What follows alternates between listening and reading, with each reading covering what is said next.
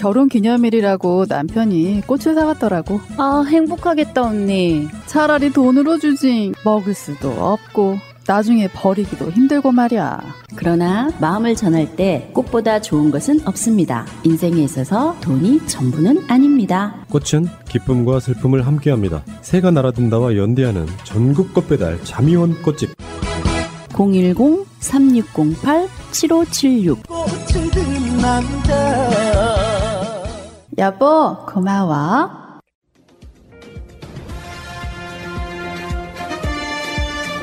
꼭 알아야 할 어제의 뉴스.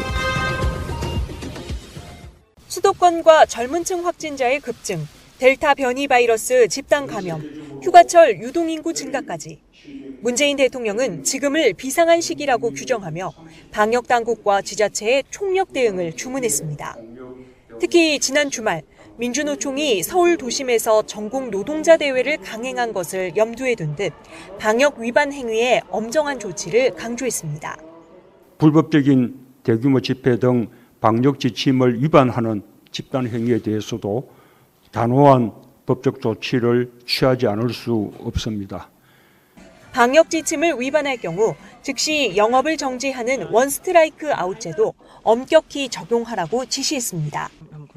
다행히 백신 접종은 순조롭고 이번 달부터 물량 공급도 안정적이라며 필요하다면 교차 접종으로 변이 바이러스 대응력을 높이고 접종 간격을 단축하겠다는 방침입니다. 본격적인 장마에 접어든 만큼 인명피해와 산사태, 침수 피해를 막기 위한 사전 대비도 철저히 해달라고 말했습니다. 그러면서 공직사회 전체를 향해 강한 어조로 한 가지 당부를 남겼습니다. 정치의 계절이 돌아왔지만 정부는 오로지 민생에만 집중해야 합니다. 국민의 생명과 안전을 지키는 일에 한치의 소홀함이 없도록 최선을 다합시다. 앞선 참모회의에서도 나온 당부로 이 자리에서는 특히 청와대와 정부가 철저히 정치적 중립을 지켜야 한다고 강조한 것으로 전해집니다. 방역과 경제 모두 비상인 상황에서 정치권의 경선 레이스가 가열되고 있는 만큼 자칫 민생 돌봄에 빈틈이 생기지 않도록 공직기강을 다잡아야 한다는 뜻으로 읽힙니다. YTN 나인수입니다. 예방접종센터가 모처럼 사람들로 북적입니다.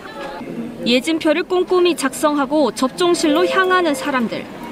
상반기 대상이었다가 누락된 우선 접종자들입니다. 기분 좋고 빨리 2차 접종까지 해서 이제 편하게 좀 다닐 수 있게 됐으면 좋겠습니다.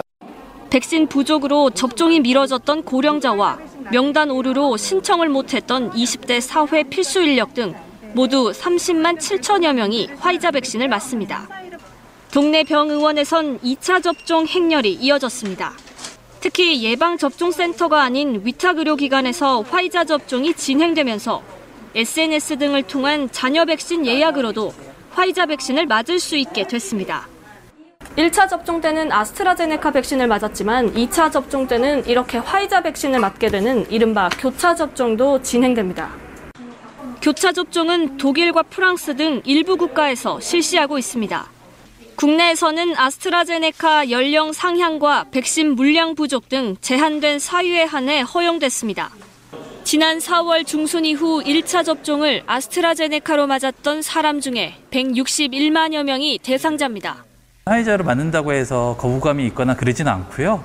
빨리 백신 맞고 좀 자유로웠으면 한... 방역당국은 교차 접종 때 발열이나 근육통 등 이상 반응이 더 자주 나타날 가능성이 있어 대상자들의 접종 후 건강 상태를 면밀히 추적하기로 했습니다. 또 오늘부터 접종 완료자는 확진자와 밀접 접촉해도 PCR 검사를 한 번만 받아도 되고 해외에 다녀온 경우에도 진단검사 횟수가 2차례로 줄어듭니다. KBS 뉴스 황정우입니다.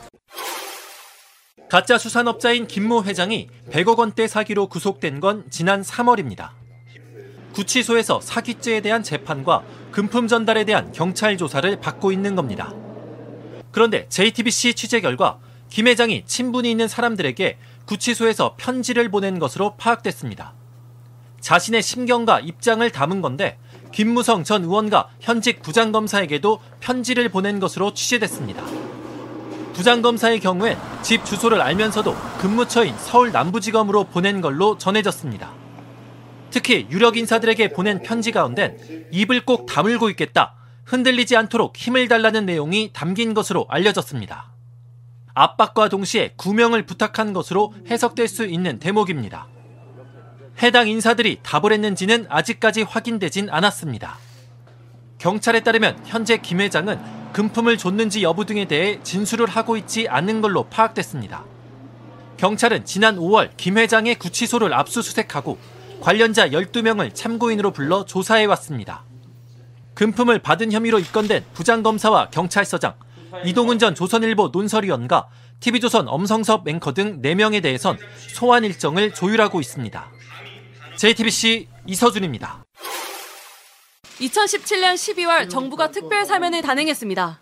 초범이나 과실범으로서 일정 형기 이상을 복역한 1,072명은 그 형 집행률의 정도에 따라 831명은 남은 형의 집행을 면제하고 1억 원대 사기죄로 구속됐던 가짜 수산업자 김모 회장도 이때 풀려났습니다. 형기를 대부분 채워 풀려났지만 특별 사면을 자신을 과시하는 데 이용한 것으로 파악됐습니다.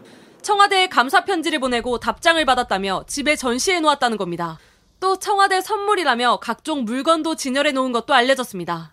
하지만 청와대 관계자는 당시 특별사면 대상자는 물론 김 회장 개인에게도 어떠한 서신이나 선물을 보낸 적이 없다고 밝혔습니다.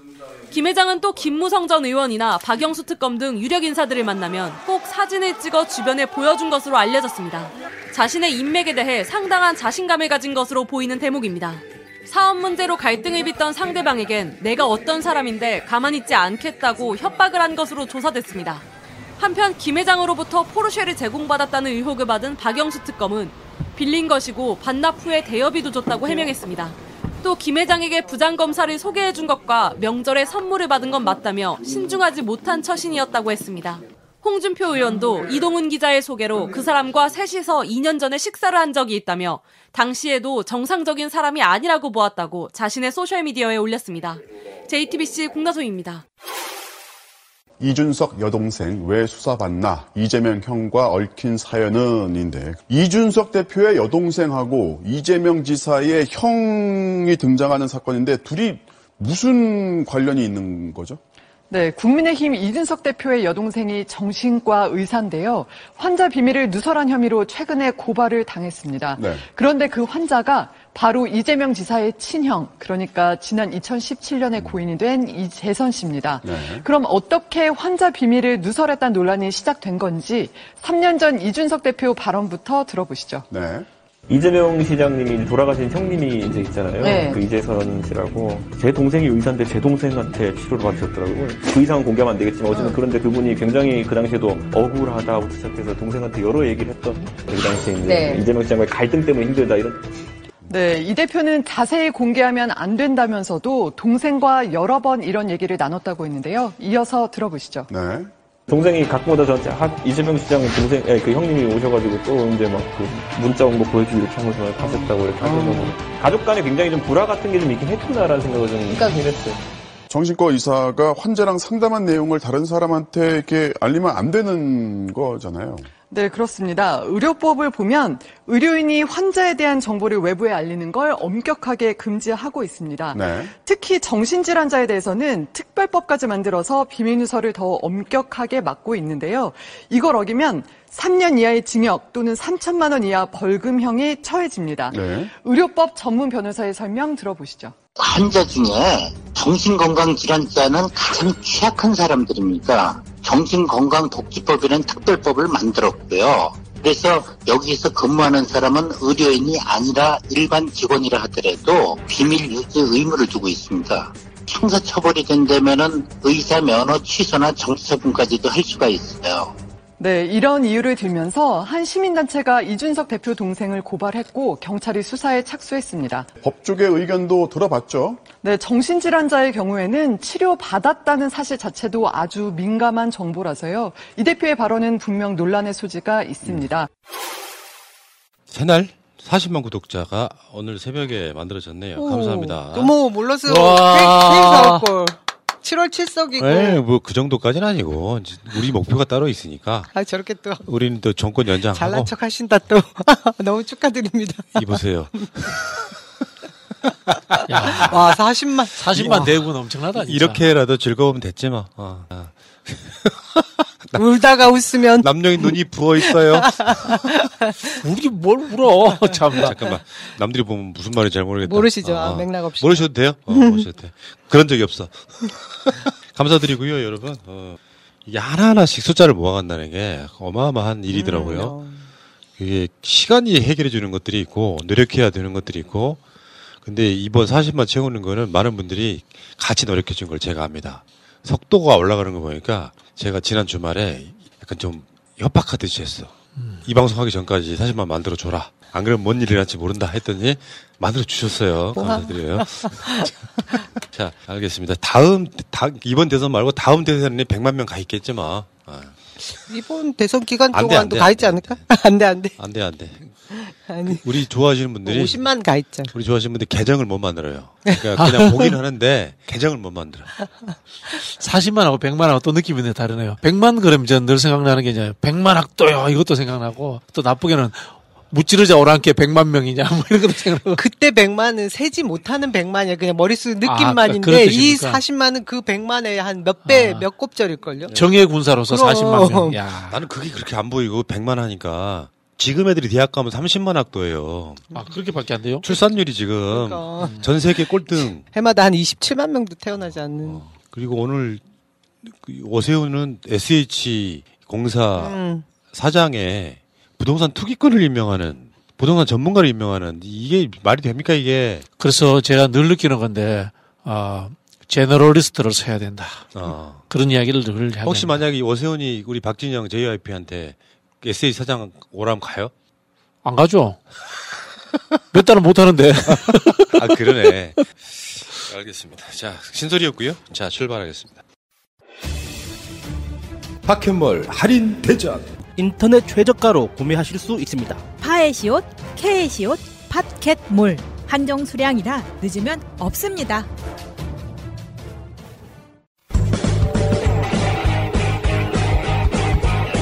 제도로서의 민주주의가 흔들리고 구타는 일은 이제 없습니다. 민주주의가 밥이고 밥이 민주주의가 되어야 합니다.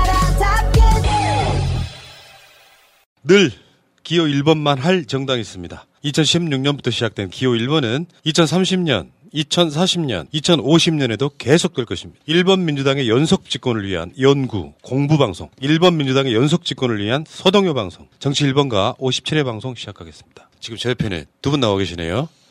박진영 전 민주당 상근 부대변인 김포 JYP 나와 있습니다. 네, 안녕하세요. 김포 JYP 박진영입니다.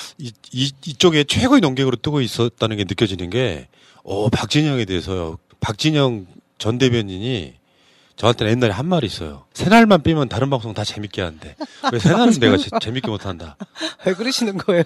이게 일단 월요일이니까 또 새로운 이슈가 제일 정리돼서 나오는 데가 새날이거든요. 그러니까 이게 재미보다는 뭔가 내용에 대해서 긴장하고 이야기하지 않으면 억길로 빠질 수 있다는 좀 그런 두려움이 있어요. 또 저렇게 책임감이 강한지 몰랐는데. 또 그런 것도 있어요. 약간 좀 대비시켜주는 사람에 대한 이제 경애심 이런 게. 그렇죠. 함부로 못 지르는 것도. 당연하지. 하나님에 대한. 우리 늘 조심을 윤여 씨입니다. 조심 박진영 선생입니다. 인정. 자, 그리고 오늘 눈이 부어있는 남영희 인천 동구 미추 얼굴 지역위원장 나와 있습니다. 사랑합니다. 새날 가족 여러분. 근데 네. 무슨 신상에 무슨 일이 있었나요?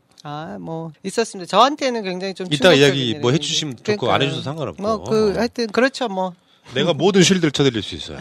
쉴드? 아닙니다. 오늘부터 완전히 모드 전환해서 씹겠습니다, 제가. 이게 무슨 이야기인지 이따가 아시게 됩니다, 여러분. 잊지 않으셨죠? 하트를 꼭 눌러주세요. 오늘도 감사합니다. 여러 가지 흐름들을 보면, 윤석열 씨 지지율은 막 여론조사마다 폭락하고 있고요. 그러니까 전화 면접이냐, 자동응답이냐에 따라서 조금씩 다르긴 한데, 자동응답은 원래 윤석열 좀 강세거든요, 항상. 자동응답이 윤석열 막 6% 빠져버리고, 이재명 한 5% 올라버리고 이렇게 되니까, 제가 봤을 땐, 이따가 그 이야기 비슷한 얘기 좀 하겠습니다만, 윤석열 후보 못 될 가능성. 일종의 윤석열 대안론이 나올 가능성이 높아지고 있더라. 전 그렇게 봅니다. 저는 그 윤석열 씨가 출마 선언 비슷한 그 정치 참여 선언한 날 제가 페이스북에 그렇게 썼는데요.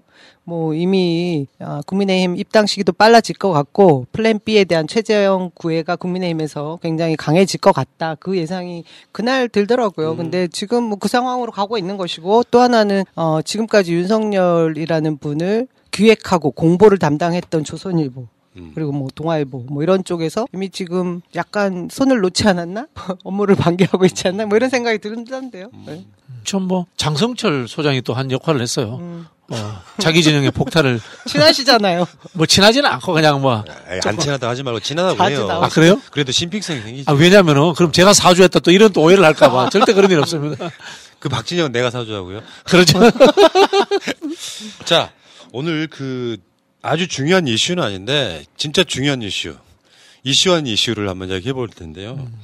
법원이 지금 인구국공 사태, 인천국제공항공사 이 사태의 기존 정규직에 대한 인권 침해 아니다 이렇게 지금 사실상 결론을 내린 거거든요. 인권위원회가 이 문제에 대해서 그 사전모 거기서 인권위원회가 여기 이 자체가 잘못된 거 아니냐 이렇게 소원을 제기했더니 인권위원회가 각하시켰단 말이에요. 네. 그리고 우리가 이거 뭐 할 대상 아니다 이렇게 했는데 법원이 요거는 정규직에 대한 인권 침해 아니다 이렇게 얘기했는데 이 인국공 사태로 촉발된 그 뭐 공정 이슈 이런 것들이 사실 문재인 정부를 일부 20, 30대가 떠나게 만드는 요소로 작동을 했기 때문에 그렇죠. 어쩜 당연한 거 아니었어요 이게. 그렇죠. 그 핵심은 이거예요.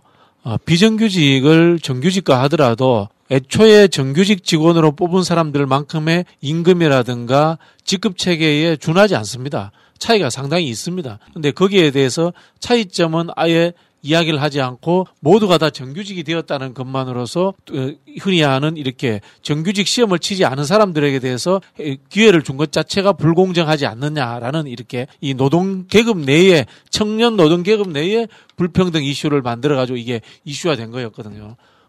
제가 봤을 때는 이 이슈는 문제는 뭐였냐면요. 저는 이렇게 생각합니다. 이 철학적 가치가 다르기 때문에 충돌할 수 있거든요. 이 철학적 가치가 다른 것에 대해서 끝까지 싸워주지 않고 전선을 허물어뜨린 사람이 저는 좀 책임 좀 있다 이런 생각이 듭니다. 예를 들자면 우리 진영 내 여기에 논쟁에서 참여했던 분이 자기가 진 게 아니거든요. 진 게 아니고 끝까지 논쟁을 해줬어야 돼요. 왜냐하면 논쟁의 철학적 차이가 있는데 이게 다 틀리고 다 맞는 게 아니잖아요. 그런 부분에서 물러섬으로 인해 가지고 저는 전략적으로 실수했다 이야기를 드리고 싶어요. 저는 그 부분에 동의하면서 굉장히 비겁했던 것이 이 언론의 총 공세에 우리가 이겨내지 못했던 부분이 있는 그렇죠. 거거든요. 아무도 도와주지 않았어요. 예, 네. 그거를 왜 하지 않았는지 모르겠고 을과의 전쟁을 사실 가짜 뉴스로 시작을 한 거여서 카톡방의 어떤 일부분이라고 얘기하면서 그죠 그때 저는 얼핏 떠오르는데 지금 확실하게 워딩을 제가 여기서 말씀드리진 못하지만 사실과 다른 내용들을 막 근거 삼아서 뭐 이 인국공 내부에서도 문제가 있는 것처럼 했는데 알고 보니 가짜 뉴스 였던 거. 그렇죠. 이런 부분들까지 사실 굉장히 섬세하게 싸울 수 있는 부분들을 싸우지 않고 결국은 2030들이 이것들이 축적되고 누적돼서 지금 우리 사회에 마치 자기들은 그 모든 것이 불공정한 상황에 놓여 있다라고 분노하게 했던 그 중요한 사건이었죠. 근데 법원에서 절대 그런 문제 아니라고 오늘 판결을 했는데 이 판결에 대한 부분도 지금 2030 커뮤니티에 올라갈지 모르겠습니다. 그러니까 이 중에 이게 탈원전하고 비슷한 거잖아요. 정책상. 예를 들어서 비정규직을 정규직으로 만들겠다. 사회적으로 누가 봐도 이건 공익에 가까운데 요거 이제 을들끼리 싸움 붙이는 거죠. 저쪽 사람들이. 그래서 문재인 정부는 불공정하다. 뭐 이런 식으로 이렇게 이미지를 만들어가지고 요게 이제 계속해서 정부를 흔드는 요소로 작동을 했는데 법원이 봤을 때 이거는 정규직에 대한 인권침해 아니다. 이렇게 결론을 내려준 것 어떻게 보면 당연한 건데요. 또 이게 이 사건을 어마어마하게 크게 다룰 때는 정부 흔들었던 언론들이 요거 단신 보도도 안 하는 상태 이런 경우가 꽤 있거든요. 그 시기적인 때거리 비슷하게 폭격을 해버리고 만 거죠. 근데 이거 비정규직의 정규직화 문제는 지금은 좀 근본적으로 좀 생각해 볼 시점이 됐어요. 우리 늘 하는 이야기지만 동일노동 동일임금이 우선시 돼야 되는 거거든요.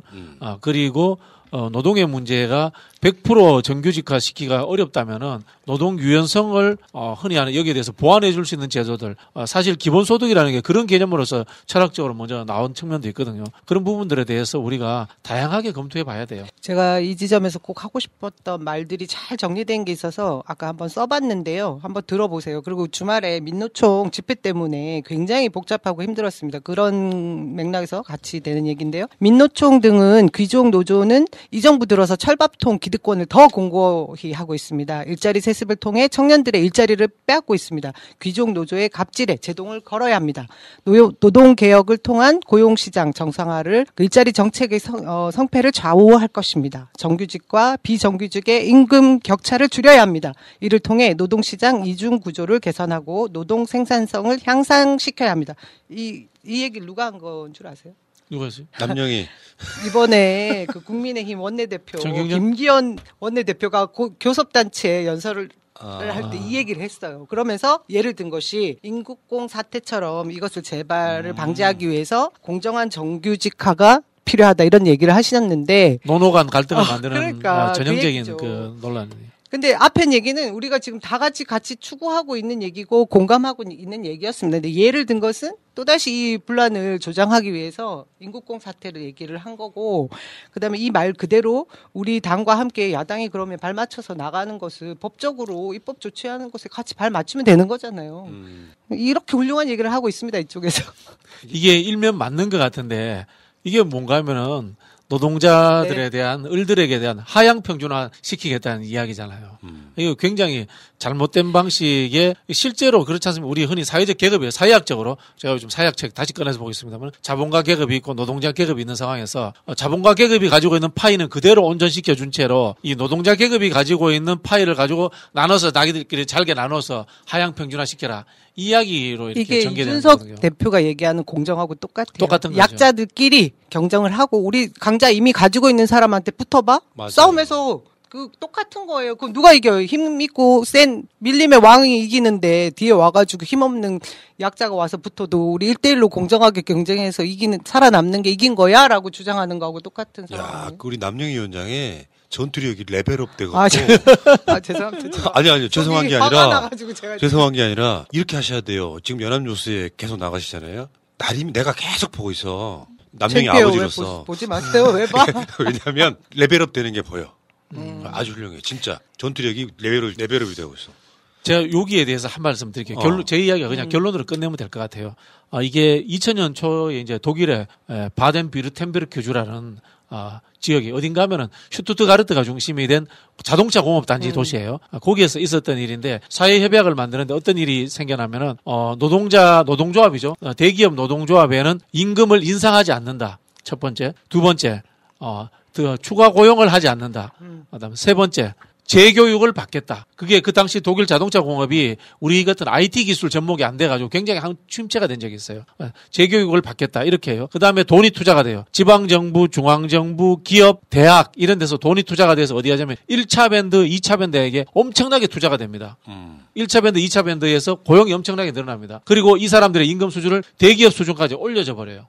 그래서 이제 결국은 어떤 일이 있냐면은 1차 밴드가 대기업 노동자들보다 월급을 더 받는 상황이 그때 생겨버리고 지금까지도 독일의 자동차 산업은 1차 밴드, 2차 밴드가 원청보다 돈을 더 받는 상황이 벌어져버려요. 그걸 어떻게 해주냐면은 대기업하고 지방정부, 중앙정부가 예산을 투자해주면서 그런 일이 생겼어요. 사회협약의 방향은 이런 식으로 이루어져야 됩니다.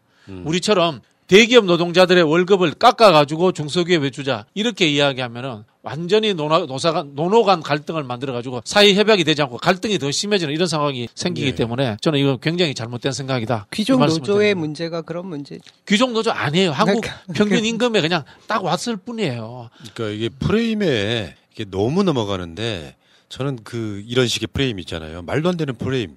예를 들어 지금 민노총이 종로에서 집회한 거, 여기에 대해서 왜 광화문 집회는 그렇게 탄압하던 문재인 정부가 그 집회는 뭐라고 안 하냐. 이것도 이제 저들이 걸려고 하는 프레임인데, 실제로 지금 경찰은 거기에 불법한 사람들 찾아내겠다. 문 대통령도 그렇죠. 오늘 수보에서 그 이야기를 했잖아요. 코로나라든가 뭐 문제되는 부분들은 엄벌을 취하고 있다고 네. 했잖아요. 근데 이 어중간한 포지션일 수 있는데, 어떻게 보면 되게 어려운 포지션인데, 그럼 문재인 정부가 들어가지고 비정규직, 정규직화 안 하겠다고 할 수 있습니까? 사회에 나쁜 방향인데? 근데 어떤 정부도 안 하겠다고 한 적은 없어요. 네. 박근혜 정부 때도 안 하겠다 소리 한 적은 없어요. 만약에 안 하면요, 또 다른 방식의 갈라치기가 들어오거든요. 네.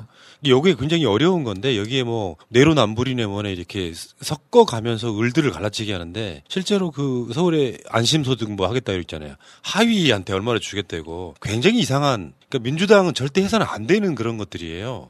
실제로는 돈 가진 자들이 세금을 난 더 이상 안 낼 거야. 현 시스템 내에서 우리는 그냥 잘 먹고 잘 살 거야. 그러면서 그거를 다른 식으로 하위한테 두텁게 주겠다 이렇게 하는 거거든요. 그렇죠. 이 부분에 대해서는 굉장히 요즘에 민주당 그런 식으로 가는 것이 좀 실망스럽더라고요.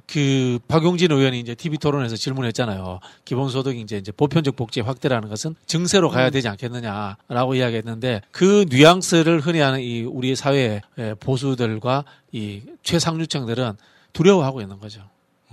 알겠습니다. 인국공 이야기 여러분들 알고는 계시라고요. 벌써 잊어버렸어? 네. 잊어버렸어요. 그날 일을 찾는데도. 자, 알겠습니다. 여기까지.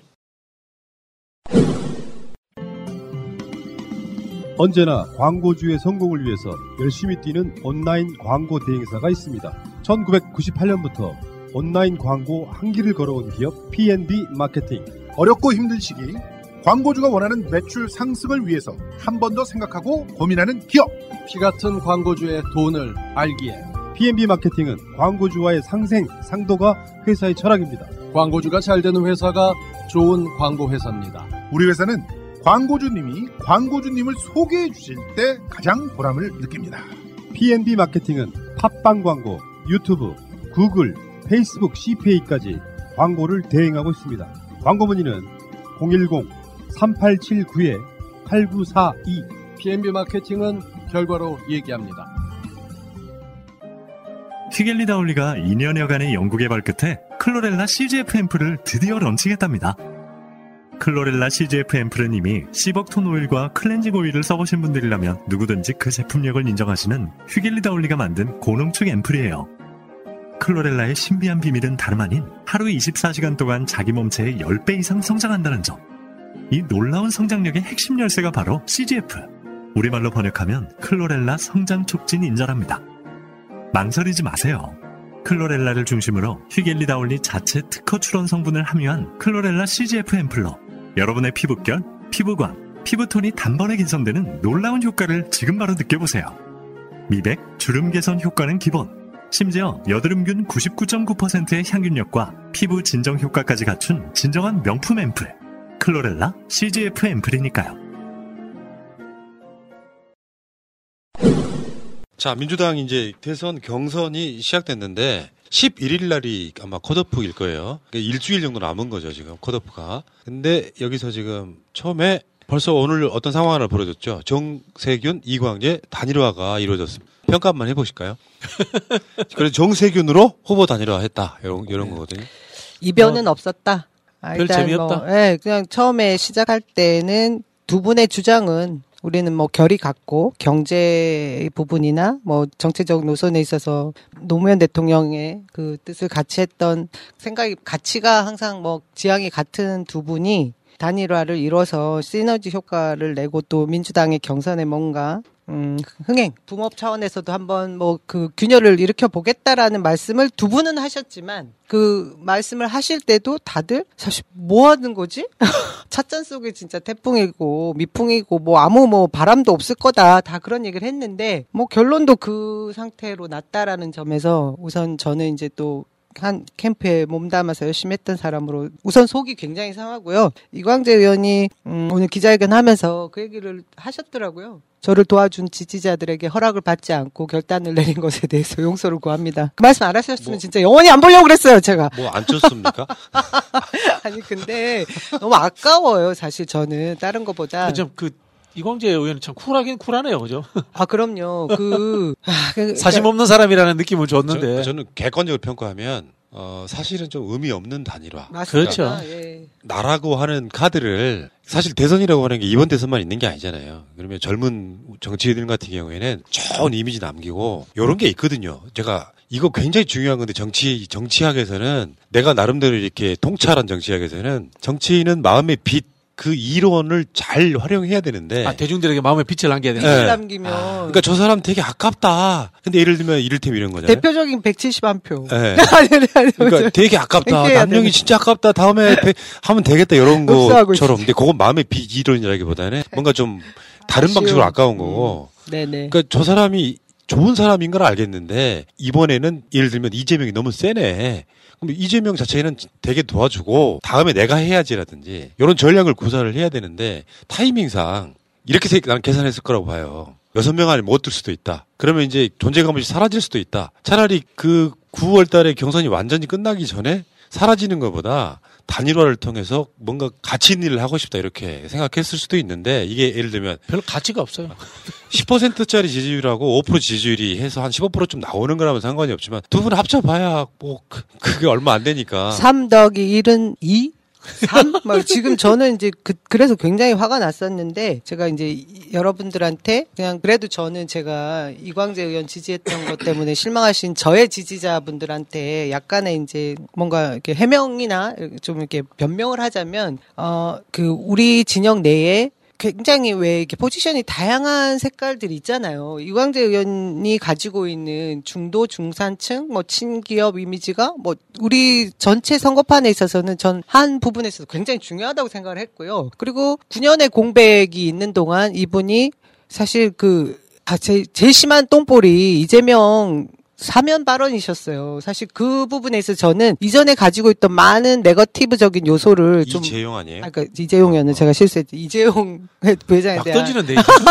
지금 막 화가 나가지고 정리가 안 되는 그동안에 이광재라는 분이 가지고 있던 네거티브 요소를 좀 걷어낼 수 있는 기회도 되고 그리고 꼭 이번이 아니어도 다음 차차기가 있잖아요. 그러니까 정말 좋은 인물에 대해서 여러분들한테 소개도 해드리고 싶었고 뭐 이런 욕심이 저한테 크게 있었거든요. 그 기간이 좀 짧았어요. 그리고 분명히 어제 그제 토론회를 통해서 많은 분들이 또 블라인드 면접 뭐 이런 걸 통해서 이분의 진가를 알고 네. 확인을 하셨잖아요. 저는 그 부분에 대해서 여러분들한테 조금 이제 저를 좀 이해해 주실 수도 있겠다라는 그런 생각이 들기는 했는데요. 어쨌든 이 단일화는 저는 이광재 의원이 9년의 공백 이후에 자신이 출마 선언을 하고 나서 자신을 다시 돌아다 보니 그 인지도도 그렇고 말하고 싶어 했던 그 진심을 다 이렇게 보여주기에는 그동안의 공백이 굉장히 컸구나라는 거를 혹시나 뼈저리게 이제 발견을 하고 본인은 객관한 시간이었다라고 저는 말씀드리고 싶은데 한 번도 그거를 말씀하신 적이 없어요. 판단일 수 있어요. 이광재 후보는. 그 부분은 입 밖으로 내신 적은 없어요. 내 이야기는 다른 이야기 하나 해드리고 싶어요. 그러니까 민주당 국회의원들이 각 캠프에 이렇게 들어가기도 하고 정치인들이 그 캠프에서 일을 하잖아요. 그런 행위에 대해서 욕하시면 안 돼요. 네.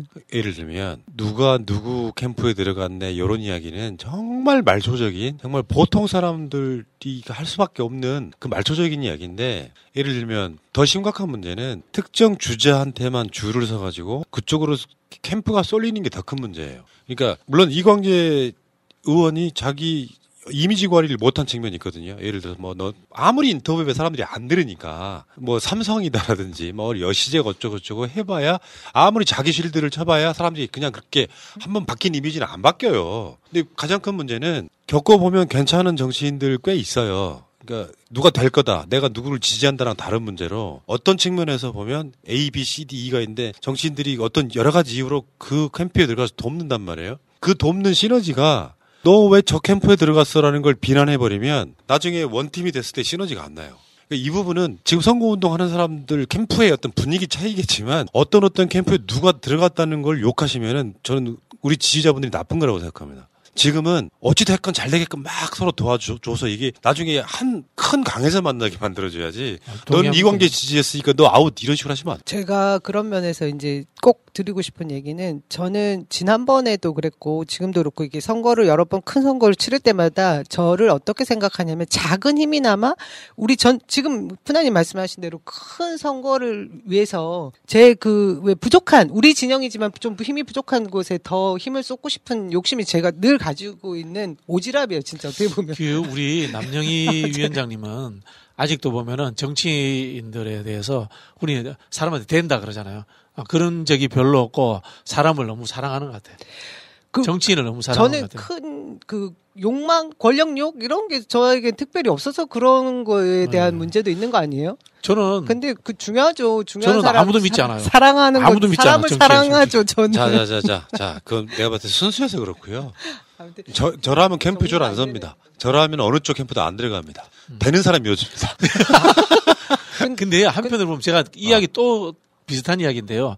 캠프 들어가는 사람이 지금 이 시기에 동네에 예산 2억 땄다고 문자 돌린 사람보다 훨씬 훌륭해요. 아니, 전 그 얘기 꼭 반론을 드리고 싶어요. 저한테 페북에도 어떤 분이 그런 말씀을 하셨더라고요. 아니, 지금 경선에서 어딘가에 가서 누구 지지하는 지역위원장, 의원들 개파 줄석이 아니냐, 뭐 이런 말씀을 하시는데 선거를 누군가는 지지선언을 하고 경쟁 구도잖아요. 선거라는 거. 그렇죠. 크든 작든 선명하게 보여주고 그다음에 또다시 뭉쳐지면 또다시 진영 내에서 힘을 합하는 게 정당한 경쟁 경쟁입니다. 오케이, 그건 분명히 내가 인정했고 문제는 이제 이 캠프라고 하는 것에 대한 어떤 관점이 경쟁이다 보니까 본질이 서로 감정이 상하게 돼 있고요. 그 얘기 이따가 좀 해보시는데 어쨌건 간에 이런 부분에 그래서 캠프는 어떤 후보에 대한 네거티브를 하면 안 돼요. 일상이 되고 거기에 이제 내부 분란 요소가 되고 이재명이 뭐 후보가 되면 나는 안 찍을까 이런 쪽으로 작동을 해버리기 때문에 정치라는 게 그런 거고요. 자, 어쨌건 민주당 첫 토론부터 한번 얘기 한번 해보실까요? 뭐 여러 가지 얘기가 나왔는데 나는 가장 멋있게 봤던 거는 9명의 후보가 스탠딩 토론하는 거였어요. 뭔가 뭐 미국 따라하기도 아니지만 거만하게 앉아서 이렇게 하는 토론보다는 훨씬 더 역동적으로 보이긴 합니다. 카메라 샷도. 제가 할 얘기가 많은 게 현장에 제가 있었잖아요. 그 각 후보 대리인 한 명은 들어갈 수 있었거든요. 입장을 할 수 있었거든요. 그래서 저 12시 20분 정도까지 9시에 리허설 시작해서 총 몇 시간입니까? 저는 와, 우리 후보들 다 너무 존경스럽더라고요. 저도 저 상황에 같이 돕고 있는 상황인데도 힘든데 직접 그 생방송의 토론 주제를 제가 말을 해야 되는 상황이 아님에도 힘들었는데 저렇게 계속 서서 또 어르신들 연세 좀 있으신 우리 후보님들한테 정말 야, 진짜 박수를 보내고 싶었어요.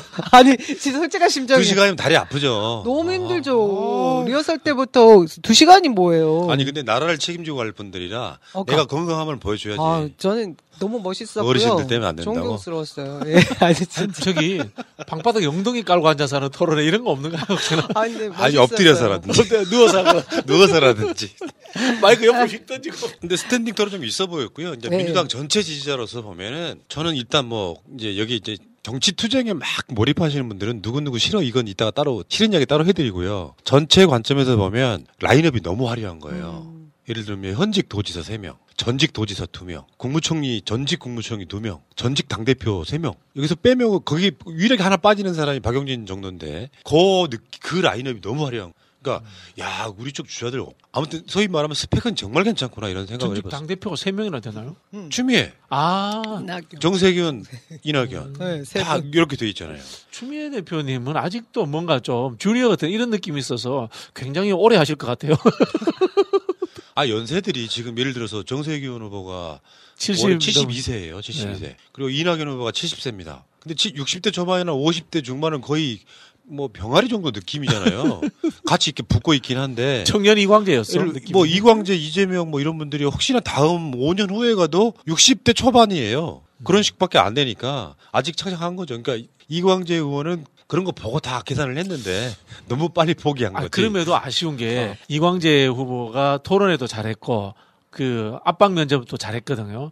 그래서 좀 더 본인의 실력을 뭐 보여줬으면 하는 그런 좀 아쉬움이 나고요. 사실 우리 정치를 보는 게 저희가 늘 뭐 정책이 어떻고 비전이 어떻고 이런 이야기를 하지만은 또 한편으로 게임의 재미도 있거든요. 전략적으로. 근데 정책과 비전에서 두 분이 단일하고 뭐 별 의미 없어요, 솔직히. 그 뭐 적통이라고 하는 그럼 나머지는 그럼 뭐 무슨 통이에요? 그럼 뭐 여물통도 아니고 그럼 남을 그 혹평하는 그건 안 맞고 제가 봤을 때는 게임의 논리로서 하는 게 약자가 이겨야 되거든요, 여기서도. 네. 어떻게 보면 또 상대적으로 약자가 또 이광재 후보가 정세균 후보보다 약자인데 이기고 하는 그런 재미라든가 또 토론도 잘했으니까 아이고 토론에 영향을 미쳤네 이렇게 우리가 또 스토리텔링도 해주고 이런 재미가 있어야 되는데 그런 부분에서 결과적으로 그러니까 좀 아쉬워요. 그 스토리는 지금 김혜영이 해주고 있잖아요. 말하자면 2002년에 민주당 경선, 노무현 대통령이 올라가던 경선. 그건 이제 프레임이 안 만들어지는 건데 예를 들어 1위 주자가 악이고 기득권이고 주류인데 후발주자이자 비주류이면서 뭔가 굉장히 착한 선의 이미지를 갖고 있는 사람이 이걸 치고 엎는다. 그건 인터넷 시대나 이런 휴대폰 모바일 시대는 가능합니다만 그게 이준석 현상이에요. 근데 지금 민주당에는 그런 프레임을 만들어지지가 않고 있죠.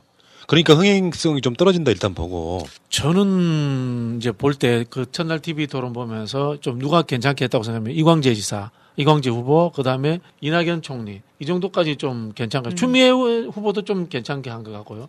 나머지 분들은 생각보다 그렇게 잘하지는 못하시는 것 같더라고요.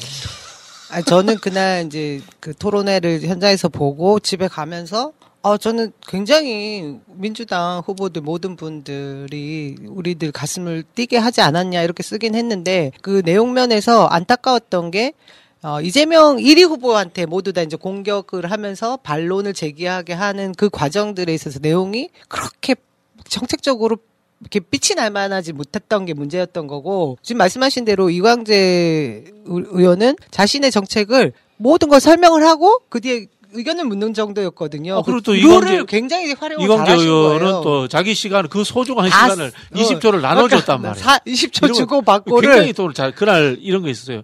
박용진이 굉장히 잘했는데 태도의 빈정거림 이런 느낌 있잖아요. 이것 때문에 잘하고 마이너스 요인이 된 거거든요. 정세균 총리는 또 한편으로 보면은 그 기본소득 문제에서 박용진처럼 재정을 어떻게 감당할 것이냐 이런 질문을 해도 돼요. 이건 좋은 질문이에요. 근데 왜 기본소득이 1순위 정책이 안 됐느냐 이거 진짜 뭐 질문치고는 참 웃기는 질문이거든요. 1순위냐 2순위냐. 전 또 이재명 후보님한테 좀 아쉬웠던 게 그것에 후퇴할 것이 아니라 본인이 이전에 보여줬던 이전에 우리 지난번 17년이죠? 그때 토론회 때 이재명으로 사실 지금 살아나야 될 시기가 곧 올 거란 생각이 들었는데 이번 두 번의 토론회에서는 원래 저희가 생각하는 우리가 기대하고 있는 이재명의 그 사이다가 부족했어요. 그렇죠. 김이 빠졌어요. 그건 동의합니다. 저는 그래서 이 부분을 지금은 뭐 부자 몸조심일 수도 있고 이제 최대한 자신을 낮추기 위한 것이라고 할 수도 있지만 첫날 박용진 후보가 공격을 할 때 박용진 의원이 대박 터뜨릴 수 있었는데 그 빈정거리는 것 때문에 두 분 다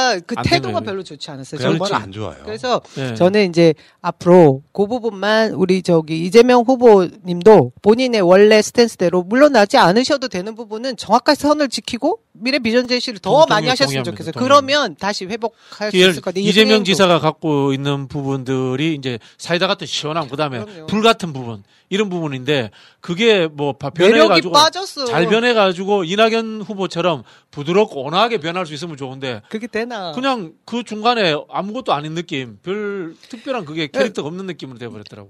그러니까 2% 이온음료면 원래 그랬으면 괜찮은데 달달한 사이다에서 김만 빠졌다고요. 그러니까 이게 지금 근데 그거는 처음 토론이니까. 그래도 두 번을 그러셨던 것 같아서 간을 그렇게 좀 봐가면서 지지를 유지해야죠. 그러니까 그 이야기는 뭐 중요한 얘기는 아닌 것 같고 가장 중요한 이야기 중에 하나가 우리도 방송편을 나가니까 남들 좀 평가해 보고 싶어가지고 아니 지금 뒤에 할 일이 너무 많아. 그래요? 예, 알겠습니다. 그래서 지금 KBS 토론에서는 사실은 기본소득이라든지, 그러니까 주로 이재명 협공 분위기가 분명히 있었잖아요. 근데 저는 이 부분이 토론에서는 그렇게 매력적으로 안 느껴지더라고요. 왜냐면 기본소득이라고 하는 게 완벽한 정책일 순 없거든요. 근데 이게 정치인들이 가장 잘못하는 것 중에 하나가 자기 아젠다는 없어. 그러니까. 예. 자기 아젠다는 없는데 1위 후보를 지지율을 깎아내리기 위해서 기본소득이 허황된 거다라든지 이런 식으로 공격만 한단 말이에요. 이런 토론에는 이재명 지지율을 깎아내리지도 못하겠지만 본인들 지지율도 안 올라갑니다. 그런 방식으로 하면은. 예를 들어 이재명 기본소득을 이야기하면서 나는 훨씬 더 좋은 정책이 있다를 어필해야 되는데 국민들은 그걸 보고 저거 좋은 정책이네? 받아들일 만한 그런 아젠다가 없이 공격만 하면 안 된다는 거예요. 그 지점에서 지금 아깝게 뭐 탈락하시고 드랍하신 이광재 의원이 대안을 제시했던 게 그 부분이에요. 우리 그 전체 500조 이상의 예산을 정확하게 재정개혁을 통해서 예산부, 통계부 뭐 이런 점검할 수 있는 부서가 제대로 혁신을 하면 우리 그 예산을 다룰 수 있는 부분도 달라지고 기본소득에 있어서 이재명 지사가 시범 실시하겠다는 걸 이미 받았기 때문에 앞으로 노동 절벽이 오면 그 이후에 우리가 할 수 있는 것까지 열어놓았으니 새로운 대안을 만들면 된다라는 얘기까지 했거든요. 그럼, 내용적으로 보면 이제 그렇고 이게 이제 전략적으로 이야기하면 제가 외우세요. 아생 후에 살타다. 응? 이 바둑 용어입니다. 바둑 두시는 분이 있잖아요. 내가 두 집을 낸 다음에 상대방에게 공격을 해야 되거든. 아생. 내가 산 다음에.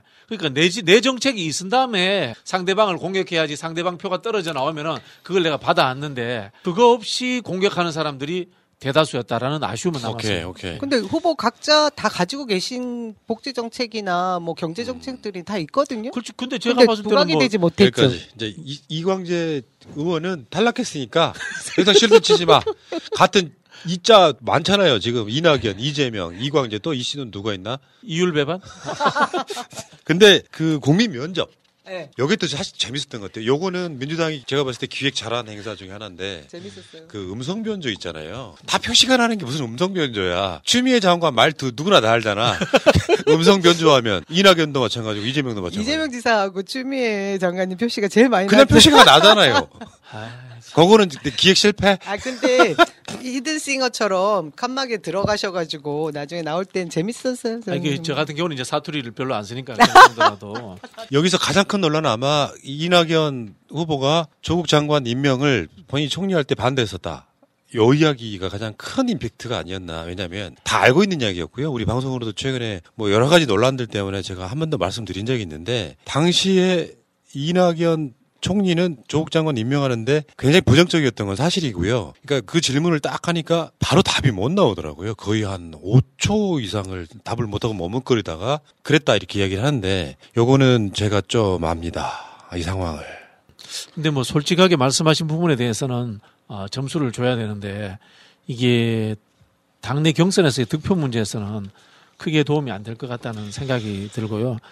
역으로 추미애 장관이 그 덕을 좀 보지 않으실까 그런 생각이 듭니다. 그러니까 여기에 뭐냐면 실제로 이낙연 캠프 쪽 사람들은 제가 알고 있기에 조국 장관을 의심했다고 해요. 그러니까 지금이야 이제 뭐 이낙연 후보가 조국 장관 자체가 굉장히 흔들리고 막 상처받는 것이 두려워서 이렇게 본인 실드를 치셨잖아요. 근데 실제로 지금은 이제 우리 쪽 같은 쪽에 있는 사람들은 조국 장관 내가 죄가 없다는 걸 알아. 디테일을 아니까. 근데 언론이 그렇게 쏘아대니까 가장 먼저 사실은 못 믿었던 거죠. 근데 지금 조국 장관이 그렇게 상처를 덜 받게 하기 위해서 물러나게 했다. 근데요, 이게 진짜 무서운 이야기가 뭐냐면 만약에 장관직 물러났잖아요. 바로 구속입니다. 생각해보세요. 지금 앞세 그렇게 해가지고 온갖 걸 걸어놨는데 조국 장관의 장관직 물러났으면 바로 구속시켜버립니다. 바로 구속수사로 시작될 수 있었겠네요. 이거 굉장히 중요한 이야기예요. 제가 그쪽 분위기를 조금 안다 그랬잖아요. 들어들어 알고 있긴 하지만 조국 장관 자체를 상당히 의심했던 흐름이 있어요. 그 의심했다는 것은 이제 조국 장관이 진짜 그러지 않았는가. 실제로 그 죄가 있을 것이다. 언론에 나오는 것처럼. 저는 또 그렇게 돼서 조국 장관이 대선 플랜이었다 이렇게 또 의심했다고 들었네. 그러니까 이쪽에도 그렇게까지 생각한 사람도 있었던 거죠.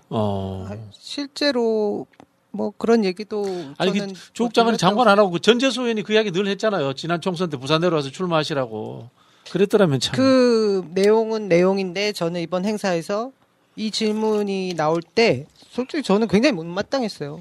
그 계속 언론에서 얘기하고 뭐 조국 장관의 조국의 강을 한번 이제 민주당이 털어내고 뭐 건너가자는 취지에서 이게 나온 것이 나쁘진 않다라고 말씀하시는 분들도 계시긴 한데 그 국민의힘 당대표 선거긴 했지만 그들은 계속해서 윤석열을 소환하고 자기들에게 필요한 이슈들로 계속해서 올려서 이야기를 끄집어냈는데 이건 우리 스스로 우리 상처 부분을 또 끄집어냈는데요. 이런 거 굉장히 불필요합니다. 앞으로 이런 일 없어야 됩니다. 왜 내부에 그 상처를 또 건드려가지고 이거 뭐 이미 선거기 민주당에서는 했습니다. 조국 장관님은 조국의 시간이란 책을 내서 자신이 소명할 것을 우리가 지금 다 같이 당이 아니어도 할 수 있는 여건을 다 같이 동조하고 있고 함께 발을 맞춰 나가는 부분이 있잖아요. 근데 이게 왜 굳이 우리 국민 면접에 다음 미래를 얘기해야 되는 후보들을 모셔다 놓고 이걸 다시 소환했는지에 대해서는 좀 불만이 많아요. 그러니까 이거는 뭐 이제 명분은 본선 가기 전까지 뭐 이렇게 내부적으로 더 방어 논리를 만들어 줘야 된다 뭐 이런 식의 논리이긴 한데요. 사실 다 쓸데없는 소리고요. 두 번째 이제 이낙연 후보는 그런 조국 장관 관련한 요 이야기였고 이재명 지사 같은 경우는 형수 욕설 논란, 김부선 뭐 이런 이야기인데 그 부분은 할 수 있는 거죠. 그러니까 지금 이재명 불가론을 이야기하는 사람들은 형수 욕설 논란이 결정적으로 작용할 거다 이렇게 계속 이야기를 하고 있는데 그 맥락은 지금 알만한 사람 다 알잖아요. 그러니까 이재명을 싫어하는 사람들은 어떻게 욕을 해 형수한테 요거지만 이재명 지사가 대통령이 돼도 좋다고 생각하는 사람들은 왜 그게 실드가 안 돼? 이해 되던데? 나라도 해줄 것 같은데 이렇게 되잖아요. 우리 이제 도덕성 논란에 대해서 분류할 필요가 있어요. 사적 이익 편취를 위해 가지고 나쁜 짓을 한 것에 대한 도덕적 평가가 있단 말이에요. 그런 부분이 있고 그다음에 흔히 하는 실수가 있잖아요. 이게 말실수잖아요. 저도 한 번씩 어쩌다가 말실수합니다만은 이게 뭐 본성이 나쁜 사람이 그런 것도 아니고 그 당시에 상황적 논리로서 만들어진 거기 때문에 이것은 사람에 대한 이해를 통해서 저는 용서를 해줄 수 있는 것이다. 그렇게 생각이 듭니다. 범죄의 요건이 아니잖아요. 100% 이게. 동의하는 게 이 도덕성 검증이라는 게 타인에게 해를 끼친 위법성이나 불법성이 있냐 없냐의 문제지 사실 이게 아픈 가족사입니다. 사실 어떻게 보면 이거 그래서 저는 이런 부분에 대해서 뭐 면접에 임하는 자세에서 질문 잘했다고 봐요. 예, 질문 잘했고 또 이재명 지사는 쿨하게 또 큰 90도 절도 하셨고 저는 이걸로 여기서 끝을 내야 된다고 생각합니다. 이런 질문과 예. 거듭된 사과가 면역력을 높여줄 수 있다. 네. 저는 그렇게 봅니다. 근데 이게 이제 본선 들어갔을 때 계속 그걸 공격할 거 아니에요. 네. 요거는 지금 우리가 소문 내는 게 나아요. 예. 맞아요. 이거 안 나올 수가 없어. 안 나올 수가 없는 거기 때문에. 그리고 여배우 스캔들 같은 경우는 그건 더 이상 어떻게 검증을 해야 되냐. 이 부분은 뭐 진짜 아니니까 요거를 제기하는 사람이 사실은 좀 정상은 아니잖아요. 말이 계속 바뀌고. 그럼 언론이 이거 받아주면 안 돼요. 아니 이재명 지사님이 병원도 가셔서 그거 다 그러니까. 확인도 하고 하셨잖아요. 뭘 말하기도 그래 진짜. 그러니까 이 부분 넘어가야 되고 더 이상 우리 쪽에 질문하면 안 되는 얘기라고 생각하고. 여기서 끝내야 돼요. 다음에 지금 추미애 장관과 사실상 그 김혜영 면접위원관의 일종의 설전. 김혜영은 왜 그렇게 감정적이야? 아니 그분이 대기업 면접관 저 면접관으로 저도 가봤었고 제가 실제로 면접을 해보고 그 면접 스킬에 대한 강의도 해본 사람인데요. 이게 대기업에서 이런 면접관이 있었으면 소송도 걸 수 있습니다. 아 이거는 지금 면접관의 자세가 그 면접하는 면접생에 대해서 기본 예의를 갖추지 않은 것이고 그 아까 말씀하신 게 맞습니다. 감정적 이입을 너무 많이 했고요. 실제로 있는 팩트를 가지고 그 면접에 관한 이 부분에 대한 사실 확인 정도는 가능한 것이지만 이건 뭐 논쟁을 하고 싶어하는 질문이었거든요. 그렇죠. 싸우겠다고 덤비는. 네, 저는 너무 당황했고 그리고 근데 추 장관님한테 나쁘지 않았어요. 추 장관님은 그 본인의 소신대로 본인 말씀대로 다 말씀하셨고 뭐 시간 이제 그만하라는 사회제 뭐 얘기가 있든지 없든지 그 부분에 대해서 말씀을 하신 부분은 좀 진짜 그 자리에서 지금 잘하고 계신 것 같다고 박수 쳐드리고 싶었거든요. 근데 김혜영 의원님 전 의원님은 그 면접관으로서의 그 기본적인 애티튜드 태도가 아니었습니다. 네. 그러니까 면접관에 대한 불만을 이야기하는 게 원래 이렇게 물어보는 게 그 자체도 잘못된 거죠.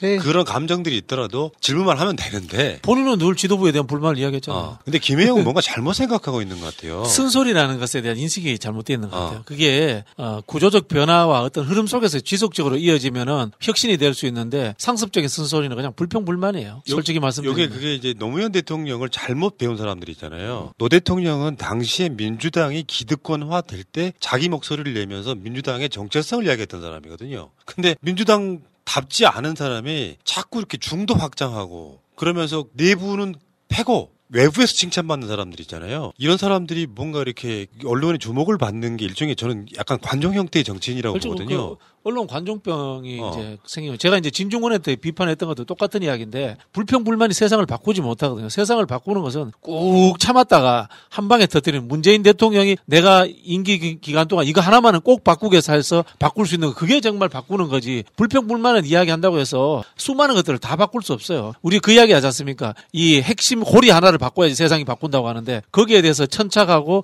그것이 사회 구조적 변화의 핵심이 된다는 것을 인식할 수 있는 거 이게 사실은 정치적 실력 이거든요.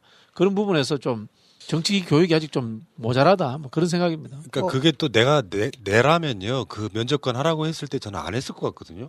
아, 뿌나님 같은 분 모셔서 해야죠. 아, 그러니까 내가 김혜영이라면 그거 제안이 왔을 때 안 받았을 것 같아요. 정상적이라면. 그러니까 끊임없이 튀는 거에 대한 그게 우리 눈에 보이는 거지. 진짜 민주당에 대한 쓴소리라고 저는 생각 안 해요.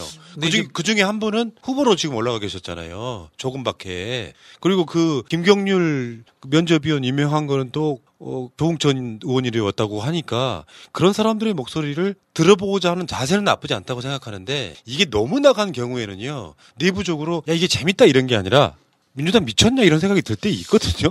조금 밖에 그 네 사람에 대해서 한번 개별 평가를 언젠가 한번 해봐야 될 것 같아요. 이게 정말 진정성으로 이러는 건지, 아니면 언론용 프레이에 길들여진 건지, 아니면 실제로 소신이 이렇게 중도적이라서 어쩔 수 없이 그 이야기를 할 수밖에 없는 상황인 건지 한번 이야기는 해봐야 되는데요. 실제로 이번에 이제 김혜영 의원의 역할은 어떻게 보면 좀 불쏘시개로서의 역할이기 때문에 전체 판에서는 나쁘지 않았다고 보는데, 본인한테는 이건 역시 저는 좋게 작동하지 않을 것이다 이렇게 생각이 들어요. 조금 박해 중에 금은 이미 나가서 저쪽과 다니라고 막 그랬잖아요. 네. 그런 미래를 보는 것 같다. 민주당이 조금 바퀴가 주장하는 식으로 바뀌면 있잖아요. 민주당 다워지는 게 아니거든요. 저도 뭐 좋게 말씀하셨으니까 제가 했던 말 좀 수습 좀 아름답게 하고 싶네요. 아니 결론은 김혜영 의원님이 추 장관님한테 그 면접관으로서 했던 그 질문들이 과한 부분이 있었다는 거는 말씀드리고, 전체적인 면에 있어서는 면접관까지 갈아치워서 뭐 무슨 얘기를 하든 저는 이번에 굉장히 좋은 기획이었고 압박 면접이 저는 신선했다고, 예, 좋았다고 생각하는데. 그러니까 전반적으로 나빴다가 아니라 전체적으로 봤을 때 흥행 성공, 주목도를 높였으니까. 그렇지만 내부적으로 이렇게 디테일 있게 보면 뭔가 문제도 꽤 있었다 이렇게 말씀드리고요. 기본적으로 이런 행사를 할 때는 후보들이 깊고 많은 이야기를 할 수 있도록 후보들 중심으로 배려를 해줘야 되는데. 일단 너무 많아, 숫자가 9명은. 이제 그건 맞아요. 11일이면 6분으로 또 줄어드니까요. 3명으로 줄여야 되나? 3명으로 줄였으면 좋겠어. 그래서 한 분한테 왜 국회의원 한 15분, 20분 정도가 3명 정도 계시면 한 분야에 대해서 집중적으로 1시간 이상. 질문해, 딴 사람이 질문해. 그러니까 만일에 이제 그렇잖아. 한 분야에 대해서, 전문 분야에 대해서. 국방이면 국방, 하루. 1시간, 경제면 경제 이런 식으로. 그리고 경선 방식도 제가 늘 이야기했듯이 계속 나가면서 숫자를 줄여줘야 돼. 네. 그렇지. 일주일에 한 명씩 잘라내는 거야. 그래야지 마지막 주자가 50%를 넘어서 정당성을 또 확보하는 데도 좋아요. 근데 전체적인 판에서는 이준석이 당대표 될 때 저쪽 우리가 시선이 좀 넘어갔던 측면이 있고, 그런 면에서 전체적으로 봤을 때는 흥행에 성공하고 있다. 전 일단 그렇게 봐요. 네. 그게 중요한 거다. 자, 이 이야기는 여기까지 하시고. 답답했던 남성 고민 한방에 해결해. 이렇게 좋은 거면 진작에 할걸. 자신감 떨어진 모습 어울리지 않아. 언제나 당당해야 진짜 남자지. 중심이 단단해야 진짜 남자지. 코코 코메디 메디 코코 코메디. 남자의 고민 해결 코코 코메디 메디 코코 코메디. 남성 기능 강화엔 코코메디. 보험 손해보지 마시고 마이보험 체크하세요. 비싼 보험료는 꼬박꼬박 내면서 나에게 꼭 필요한 보험인지, 보상은 제대로 받을 수 있는지도 모르고 계신다면 마이보험 체크와 무료 상담 해보세요. 30여 개 보험사의 상품들을 비교 분석해서 내는 보험료는 줄이고 받는 혜택은 높게, 고객에게 가장 유리한 보험 가입, 보험 유지 방법을 알려드립니다. 정직한 보험 전문가들이 고객 편에서 꼼꼼하게 챙겨드리는 마이보험 체크. 대표전화 1800-7917, 홈페이지는 한글로 my보험체크.com, 카톡에서 마이보험으로 친구 추가해서 상담할 수 있습니다. 새날과 꾸준히 연대했던 바로 그 업체입니다. 야, 윤석열 씨는 사법시험 구수한 게 느껴지더라고요. 구수해요? 책을 보고 읽고 하는 거, 외우고 하는 것을 9년 동안 했던 사람이 느껴지는데, 사법시험이 역사시험 없나요? 옛날엔 다 있지 않나요? 국사시험 치잖아요. 안 봐봐서 모르겠는데. 이재명 지사에게 이제 자기가 한번 쉽게 표현해서 한번 태클 한번 걸어봤어요. 근데 첫 게임부터 완전히 KOP 당한 그 이야기 한번 해볼게요. 이재명 지사가 경북 안동의 264 문학관에 가서 한 말입니다. 대한민국이 다른 나라의 정부 수립 단계와는 달라서 사실은 친일 청산을 못하고 친일 세력들이 미 점령군과 합작해서 다시 그 지배체제를 그대로 유지하지 않았는가. 깨끗하게 나라가 출발하지 못했다. 이게 새날방송의 민족문제연구소 방송이 있거든요. 거기서 항상 하는 이야기예요. 그렇죠. 대한민국이 시작이 잘못됐는데 여기서 점령군 갖고 이제 물건 늘어지죠. 그렇죠. 조선일보가 먼저 보도를 합니다. 그 7월 1일 날 이재명 지사의 발언 이후에 이틀 후에 조선일보의 발언. 이재명 친일 미 점령군이 대한민국 수립이라는 제목으로 이 지사 발언 보도. 이재명 지사의 원래 발언을 서기한 뒤 이를 대한민국이 친일 세력과 미 점령군의 합작이라고 했다고 요약. 좀 상당히 왜곡을 했죠.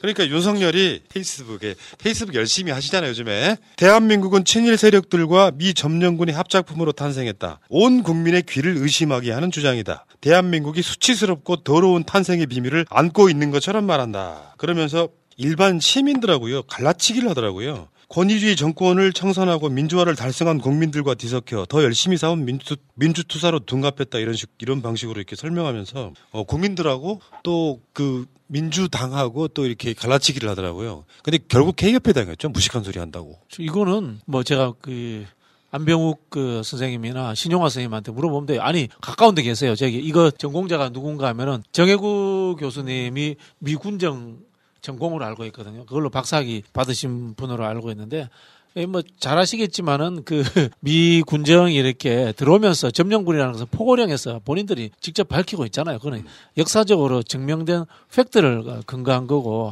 다만 이제 우리가, 다르게 해석하는 부분들은 6.25가 발발하고 미군이 한국을 도와주면서 동맹이 만들어지고 혈맹이 되었다. 라는 것은 인정을 해줘야 되는 거고요. 또 여기에 교묘하게 색깔론 뒤집어 쓰우는 윤석열 같은 사람이 뭘 끄집어 넣냐면요. 그럼 소련군은 뭐냐 이런 이야기를 하거든요. 소련군도 점령군이죠. 군정은 전부다. 그걸 또 교묘히 엮어가지고 막 있지 않습니까? 남한의 미군이 진주한 거는 점령군이고, 그 다음 북한의 소련군이 점령한 것은 해방군이냐. 이런 식으로 갈라치기를 하거든요. 이게 이제 교묘한 그 색깔론이에요. 실제로 둘 다 점령군으로서 진주했는 것이 사실이고 둘 다 군정을 실시했기 때문에 예. 학술적으로 그 점령군으로 들어온 것이 정확하게 맞습니다. 근데 이재명 지사의 7월 1일 날 발언은요. 핵심 키워드가 친일이에요. 친일. 그렇죠. 네. 그 친일 세력이 미 점령군가인데 미 점령군만을 가져와가지고 간단히 말하면 쉽게 표현해서 미국이 점령군이라고? 니들 그런 역사인지. 아니 옛날에 그 왜 개그 풀어보면 신문 찢어진 거 들고 와서 붙인 거 있잖아요. 아. 그런 이야기인 거죠. 그러니까 지금 제가 봤을 때는 윤석열의 이제 아버지가 뉴라이트였거든요. 아. 노무현 대통령 때 그 뉴라이트였고 뭐 그 행사에도 가고 그러신 분이고 일본의 장학금으로 무상 장학생 공부하시고 오신 분이기 때문에 실제로 그런 시각이 꽤 있을 가능성이 높은데 지금 한일 무역전쟁도 지금 윤석열이 출마 선언에서 그걸 비판했잖아요. 요게 전체의 맥락을 보면 윤석열은 그냥 아무 생각 없이 공격하려다 보니까 그냥 계속해서 연달아서 내가 친일 세력이라는 걸 인증하고 있는 거예요. 그 이제 문부성 장학생이라고 다 친일파가 되는 건 아니에요. 저기 예를 들자면은 제 아시는 분도 그 문부성 장학금으로 갔다 오셨는데 아주 이제 그 길 하고 계시는 분인데 실제로 이제 윤석열 씨가 그 윤봉길 기념관, 그 다음에 이혜영 선생 기념관도 찾아가고 했는데, 이 정치 시작하고 메시지는 좀 푸나님 말씀 들어보니까 약간 좀 친일을 의심받을 만한 그런 흐름으로 좀 끌고 가는 것 같아요, 스스로가. 이분은 이제 회복 불능인 게 그날 말한 그 일본, 출마 선언 때 죽창가 얘기도 그러고, 그랜드 바겐에 대한 얘기를 했던 게 위안부든 우리 역사적인 사건을 실용주의 측면에서 일본과 함께 모든 걸 투쳐서 해야 된다고 얘기한 것부터가 그게 이제 뉴라이트 사고죠. 그랜드 바겐이. 예, 이분은 우리 국민들이 다른 건 몰라도 친일 사관에 대해서는 확실한 역사인식들을 대다수 많은 국민들이 가지고 있지 않나요? 무지하니까 친일이 되는 것 같아요. 여기에 내가 봤을 때는요, 이재명 지사가 누군가가 이걸 받아주길 바라고 덧칠났어요. 왜냐하면 대선 후보들이 잘 말하지 못하는 사이다였어요, 이게. 예를 들면 이재명 지사가 윤석열이 반박하면서 또 한 말인데 일제에 부역하던 세력이 청산은커녕 새로 출발하는 대한민국 정부의 주요 요직을 차지한 것은 주지의 사실이다. 반민특위도 이들에 의해 강제 해산되지 않았냐.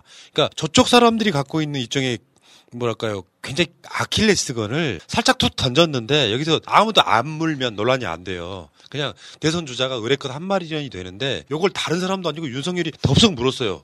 마치 모국이 일본인 것처럼 물어버린 거야. 모국이 일본인 것으로 착각하게 하는 언론인 뭐 언론에서 제일 먼저 받았죠. 그렇죠. 예. 이 이제 요거는 저기 지역적 특성을 한번 좀 따져봐야 되는데요. 안동이 인구 대비 그 독립운동가 배출 압도적 1위예요. 압도적 1위예요. 그리고 이제 이육사 선생도 계시지만 이상용 선생 이제 고향이시도 하고. 석주 이상용에 대해서는 우리가 전에 예.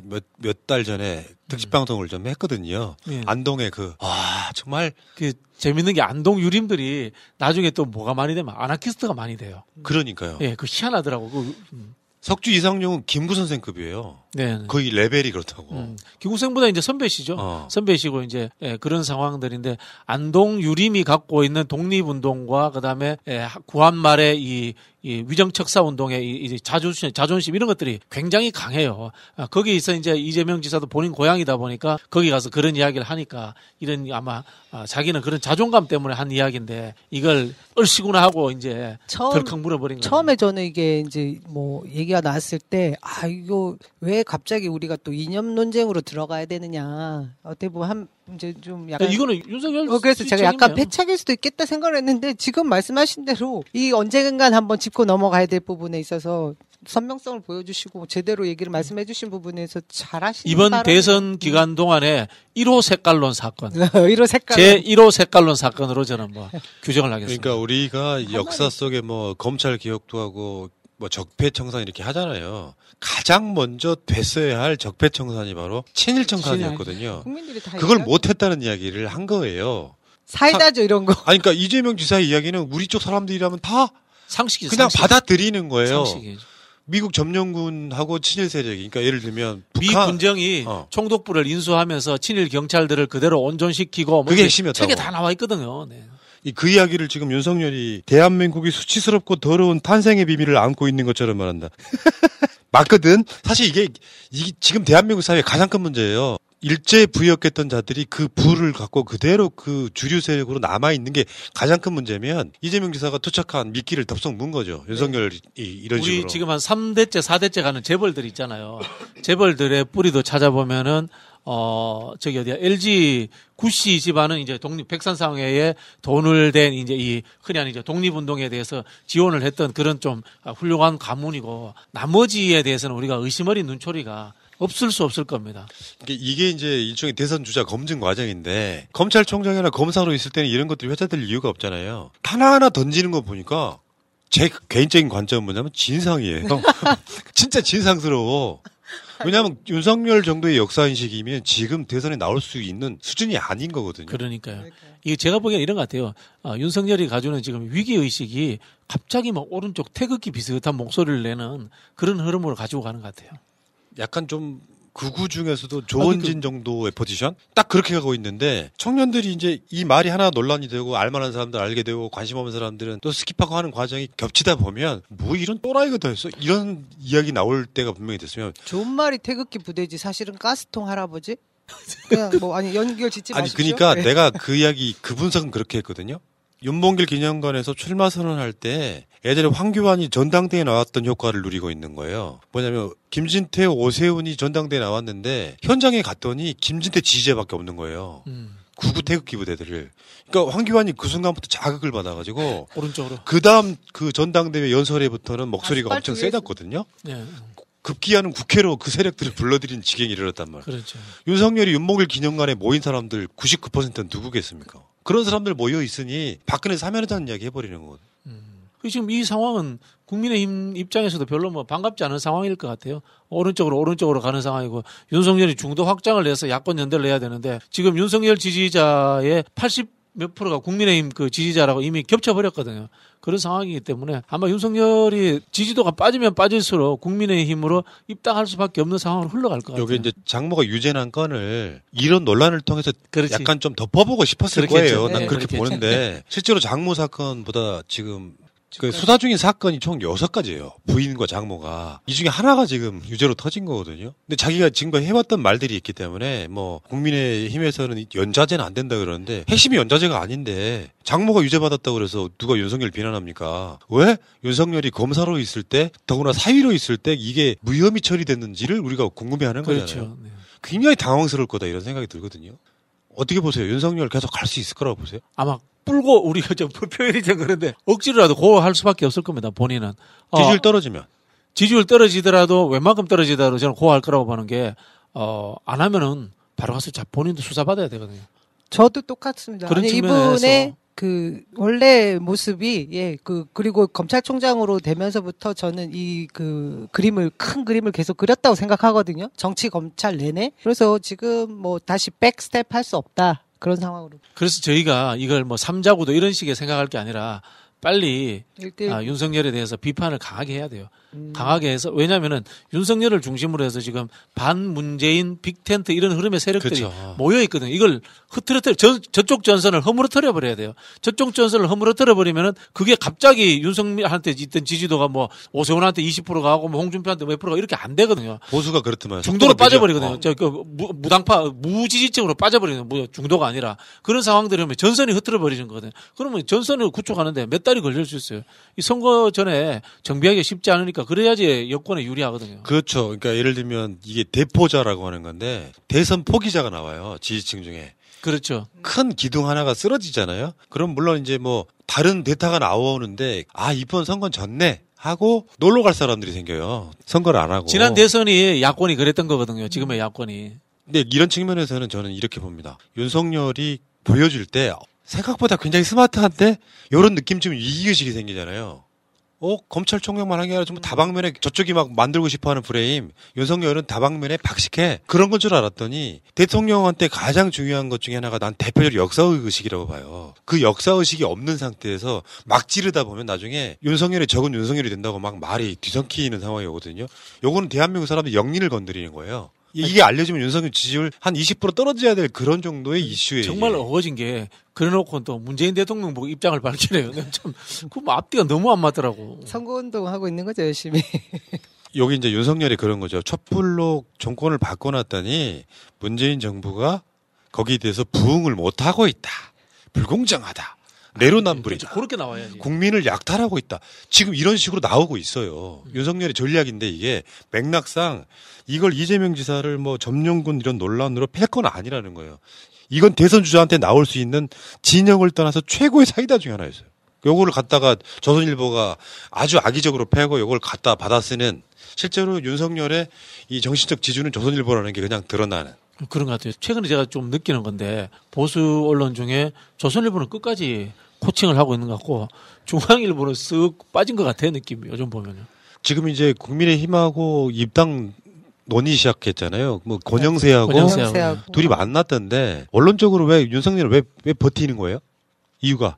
일단 현재까지도 안에 내부에 들어가서 경선에서 이긴다라는 자기들 자신감이 없는 거죠. 숫자 세고 있는 거죠. 홍준표 의원 무섭지 않겠어요? 들어가면? 그러니까 지금 뭐 하여튼 뭔가를 좀 더 밖에서 완비한 다음에 그러니까 맷집을 어떻게든 키울 그 구상을 한 다음에 들어갈 것이라고 봐지지만 처음에 8월 말, 뭐 8월 중순보다 저는 지금 지지율이 뭐 발표될 때마다 조금씩 떨어지면 빨리 들어가서 뭐 외피 당의 외피를 갖고 이준석 대표한테 자꾸 들어갈 때 뭐 좀 인센티브 좀 줘 이런 이야기 계속 하고 있고 그 다음에 그쪽 내에 그 국회의원 숫자 머릿수 세고 있을 거예요. 계속 뭐 밤에 만나서 소주도 마실 수 있고 뭐 그런 일들을 하고 있을 거라고 봅니다. 근데 윤석열 대응팀을 왜 국민의힘이 만들어 장모 유죄나고 나니까 안 되겠다 해가지고 당 차원에 그걸 만드는 이것도 좀 말이 안 되는 상황 아닙니까? 그러니까 그 사실은 엄밀히 따지면 해당행위입니다. 그럼요. 그리고 당에서 이준석 대표 또 뭐 몇 분이 홍준표 의원이 말하는 뭐 그 윤석열에 대한 공격을 제재시키는 거 말이 안 되는 거예요. 지금 자기 당도 아니잖아요, 실제로. 그렇죠. 윤석열이 저런 건 있대요. 흔히 하는 표현으로 이제 술 먹고 하는 스킨십은 잘한대요. 이야기는 지금 아무것도 안 하는 척 하고 있지만은 국민의힘 내부 구성원들하고 엄청나게 그런 이 커뮤니케이션을 하고 있을 것이다. 뭐 저는 그런 측면이 검사들이 특장점 중에 하나가 술 먹고 스킨십 잘하는 거잖아요. 네. 그런데 말이죠. 막 이런 스타일들. 네. 저는 어디서 들었는지 모르겠는데 이 윤석열 씨가 원래 구수뿐만이 아니라 원래 자기는 늦게 결혼한 게 술 좋아하고 뭐 여자를 좋아하기 때문에 뭐 늦겠다라는 어디서 그런 얘기를 듣고 이번에 출마 선언 내용 볼 때 계속 눈 깜빡 도리도리 이게 공부가 안 될 상황이었구나. 우리가 왜 계속해서 공부하지 않았다는 사람이 갑자기 공부가 안 되잖아요. 그냥 뭐 그런 생각이 들었는데요. 모르겠습니다. 그 어디 아니, 확실한 그 얘기는 윤석열 시장이 거기 자꾸 도리도리 이래 붙였잖아요. 그래서 저는 이제 사실 미어캣 증후군 이런 이야기를 한번 하고 싶었는데 미어캣 너무 귀엽잖아요. 아, 도리도리가 너무 뜨는 바람에 여기 그런 얘기 짤이 돌더라고요. 닭 도리탕이라고. 닭은 박근혜, 도리는 윤석열, 탕은 박정희, 탕탕탕 이거 해가지고 닭도리탕이라고 굉장히 유명한 짤이 돌더라고. 참네. 안 웃어요? 웃었죠. 이해를 잘 못했어요. 닭도리탕이. 닭도리탕이 같이 박근혜, 윤석열, 박정희 이렇게. 최근에 그 박정희 기념관도 뭐 갔었잖아요. 그렇죠. 아무튼 지금 윤석열 씨가 당황하는 게 보이고 당황한 페이스 읽고요. 아마 그러니까 장모 전에 이동훈 사퇴한 건 여기서부터 시작해가지고 지금 장모 유죄 나왔죠. 지금 제가 보기에 새날로 지금 집중하고 있는 대표적인 게 김건희 주가 조작이거든요. 예. 검찰이 그거 입증할 뭔가를 잡은 것처럼 분위기가 되고 있거든요. 그 남부지검 출신들, 남부지검이 그 금융팀이 있잖아요. 그 팀들이 자리를 옮겼다고 하더라고요. 이런 흐름으로 가다 보면은 윤석열의 말은 윤석열의 말로 반박되는 게 윤석열이 내가 있을 땐 좋은 검찰이고 내가 없을 땐 나쁜 검찰이고 이 프레임으로 가려고 하는 게 있거든요. 자기 캠프 사람 시켜가지고 말이 안 되는 거잖아요. 그게 이제 장모가 무혐의였다가 유죄가 난 거랑 똑같은 케이스이기 때문에 계속 자빠져가지고 맴돌다가 이제 저는 한 3개월 봅니다. 아, 그렇게 길게요? 3개월 정도면 지지율이 왜, 예를 들어서 한, 지금 한 양자냐, 다자냐에 따라 다르겠지만 지지율이 한 15% 밑으로 빠지면 당연히 윤석열을 내부에서 그냥 두지 않을 거예요. 그렇겠죠. 네. 네, 그렇겠죠. 그러면 윤석열 자체가 이제 못 견디고 튕겨져 나오는 상황.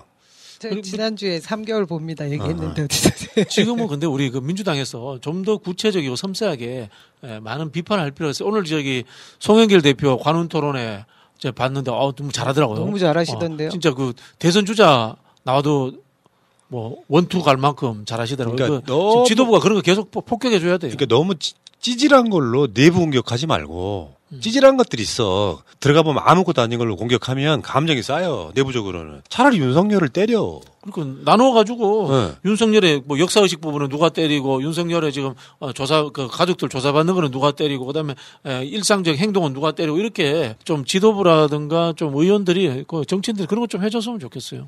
알겠습니다. 여기까지 합시다. 아이고 힘드네.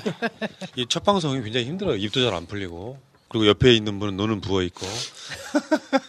자, 알겠습니다. 늘 기호 1번만 할 정당이 있습니다. 2016년부터 시작된 기호 1번은 2030년, 2040년, 2050년, 2060년, 2070년, 2080년, 2090년에도 계속될 것입니다. 일본 민주당의 연속 집권을 위한 연구 공부방송, 서동요 방송, 정치 1번과 57회 방송 마치겠습니다. 고맙습니다. 감사합니다. 고맙습니다.